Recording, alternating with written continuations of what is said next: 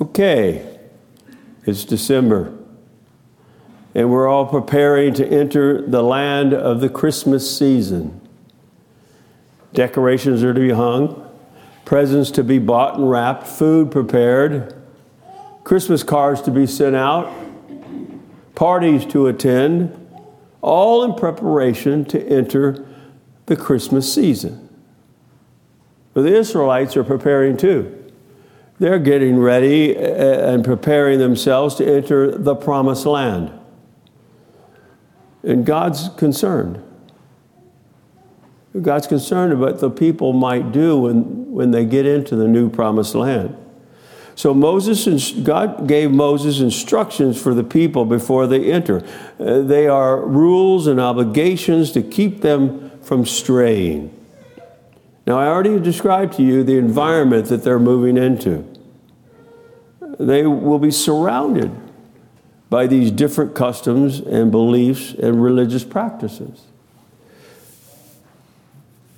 These instructions are to keep them focused on their God and not the gods of the people who occupy the land. For Israel, this is a new day, a new day in their promised land. But there is a warning given to them before they enter. God knew his people well. He knew that they had a tendency to assimilate into the culture that surrounded them. He knew that they will be tempted to stray from his ways. As Deuteronomy says, when you enter the, the land the Lord your God has given you, you do not learn to do not learn to imitate the detestable ways of the nations there. Don't get sucked into the environment, God is saying. The nations you will possess, dispossess, listen to those who practice sorcery and divination.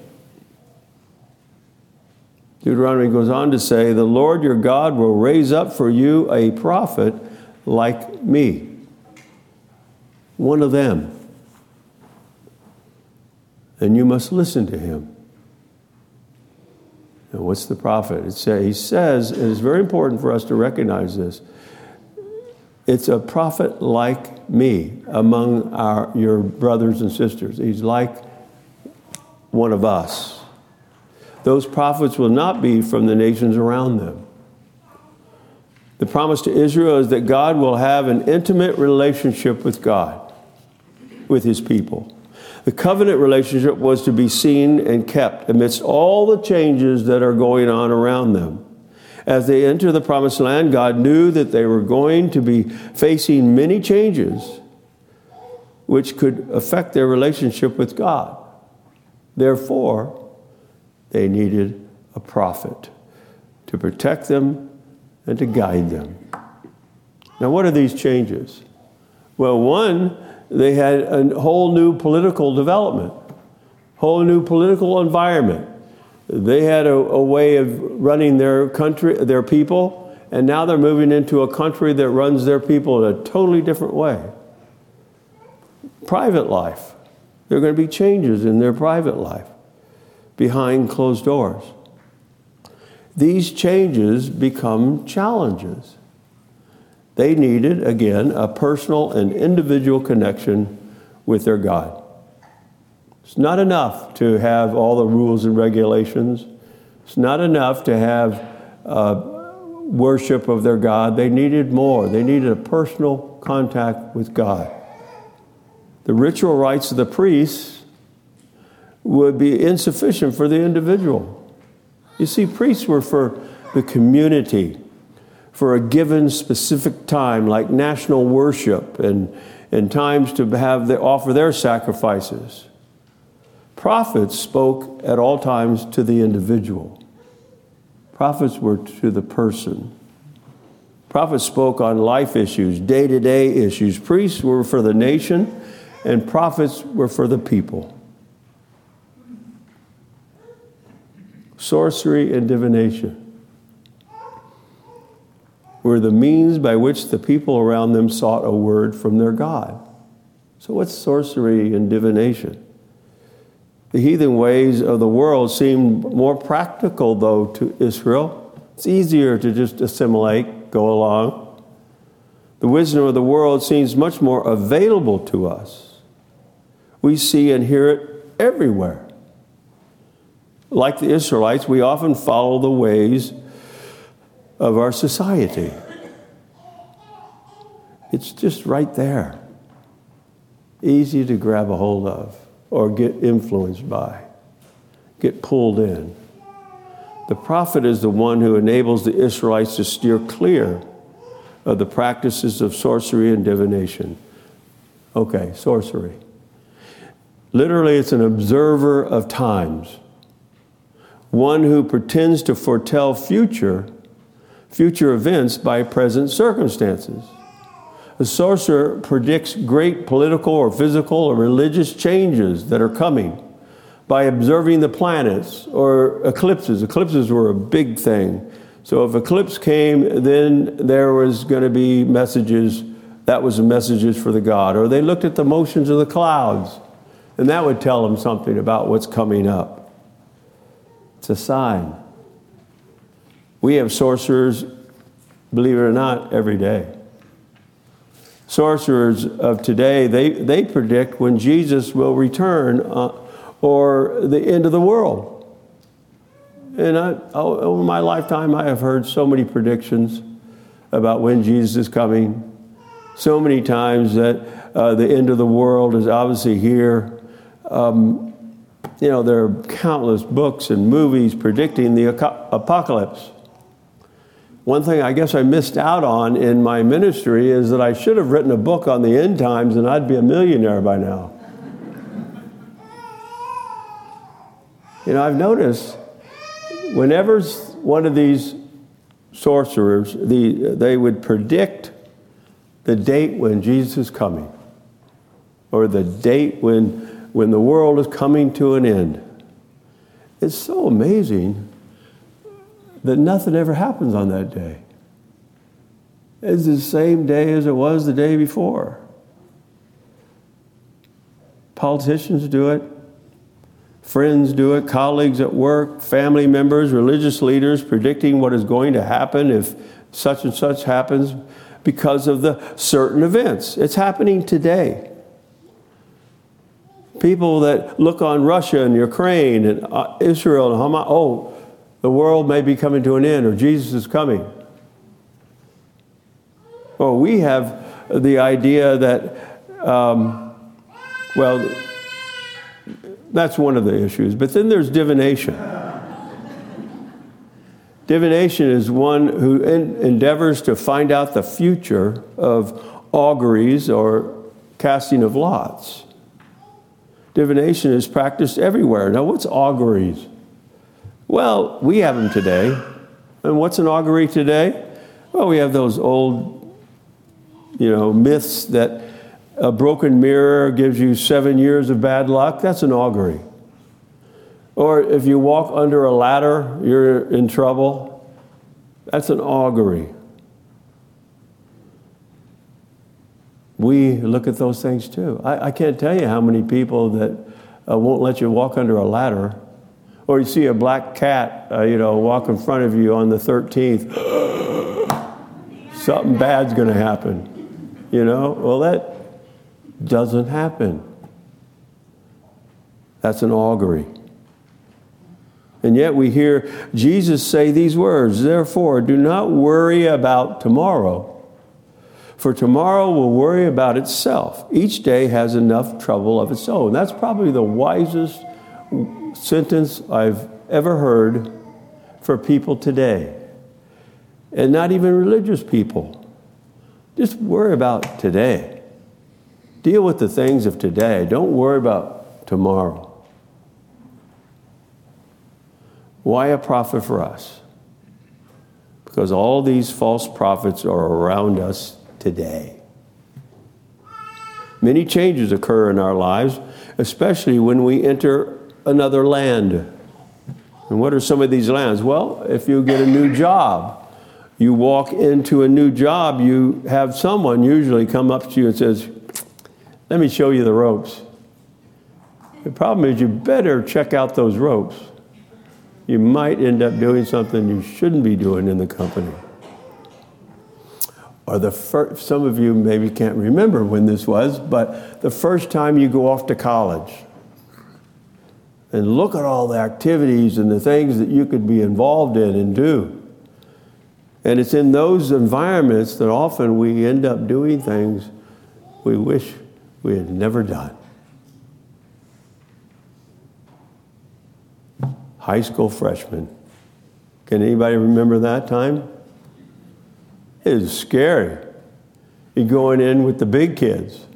And then you have the sophomores and juniors picking on you and pushing you around. And sometimes you just go along with what they're telling you because you don't want to get pushed around anymore. You don't want to be the one singled out. That's a tough time. That's a tough choice.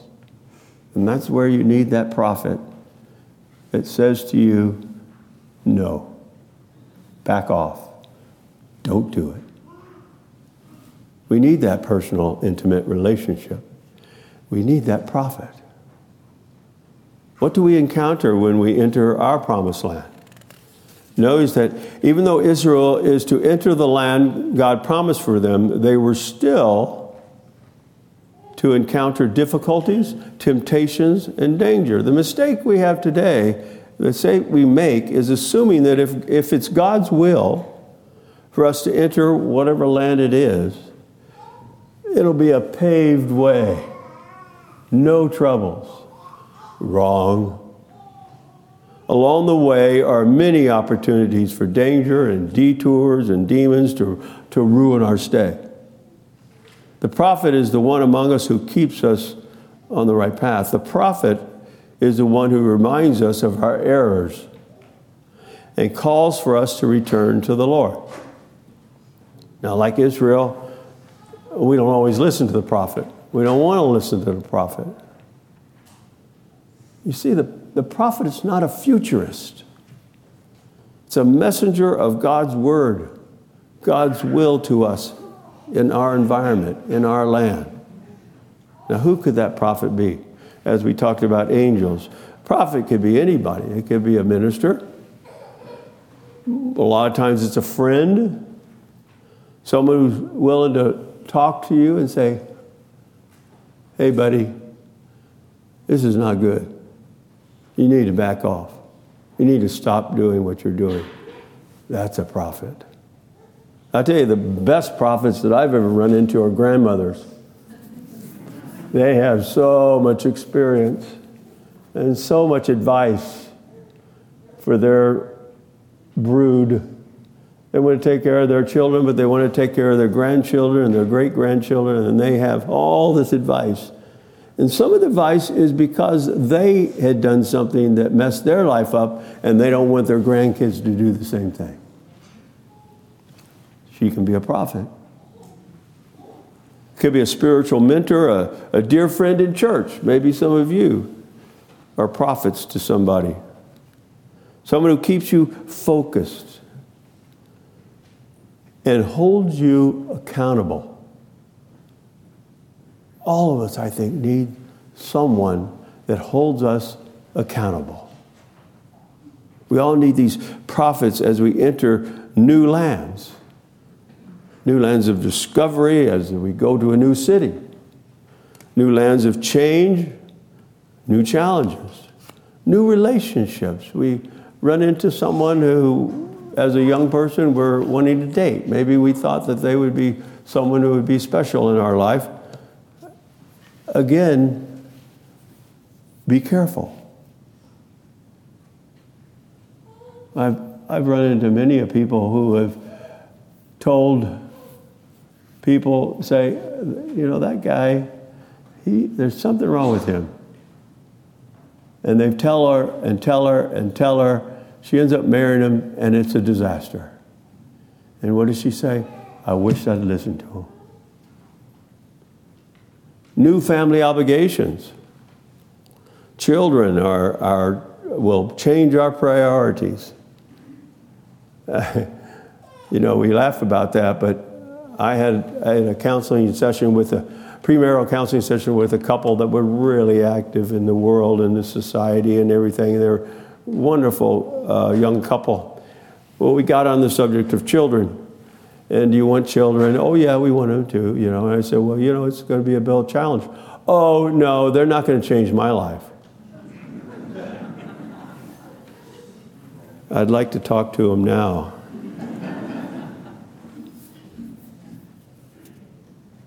or maybe it's a land of opportunity, a new job. That's a real temptation. A new job. I knew a man that was being offered a huge opportunity in Dallas. He was going to almost double his salary. It was a, a, a, type of job that he's always wanted to do. And he was like this close to saying yes. But there was a little voice inside that said, back off. Back off. And he listened and he backed off and said, no, Within a month, the company collapsed and started laying off everybody. His prophet said, Back off. And he listened.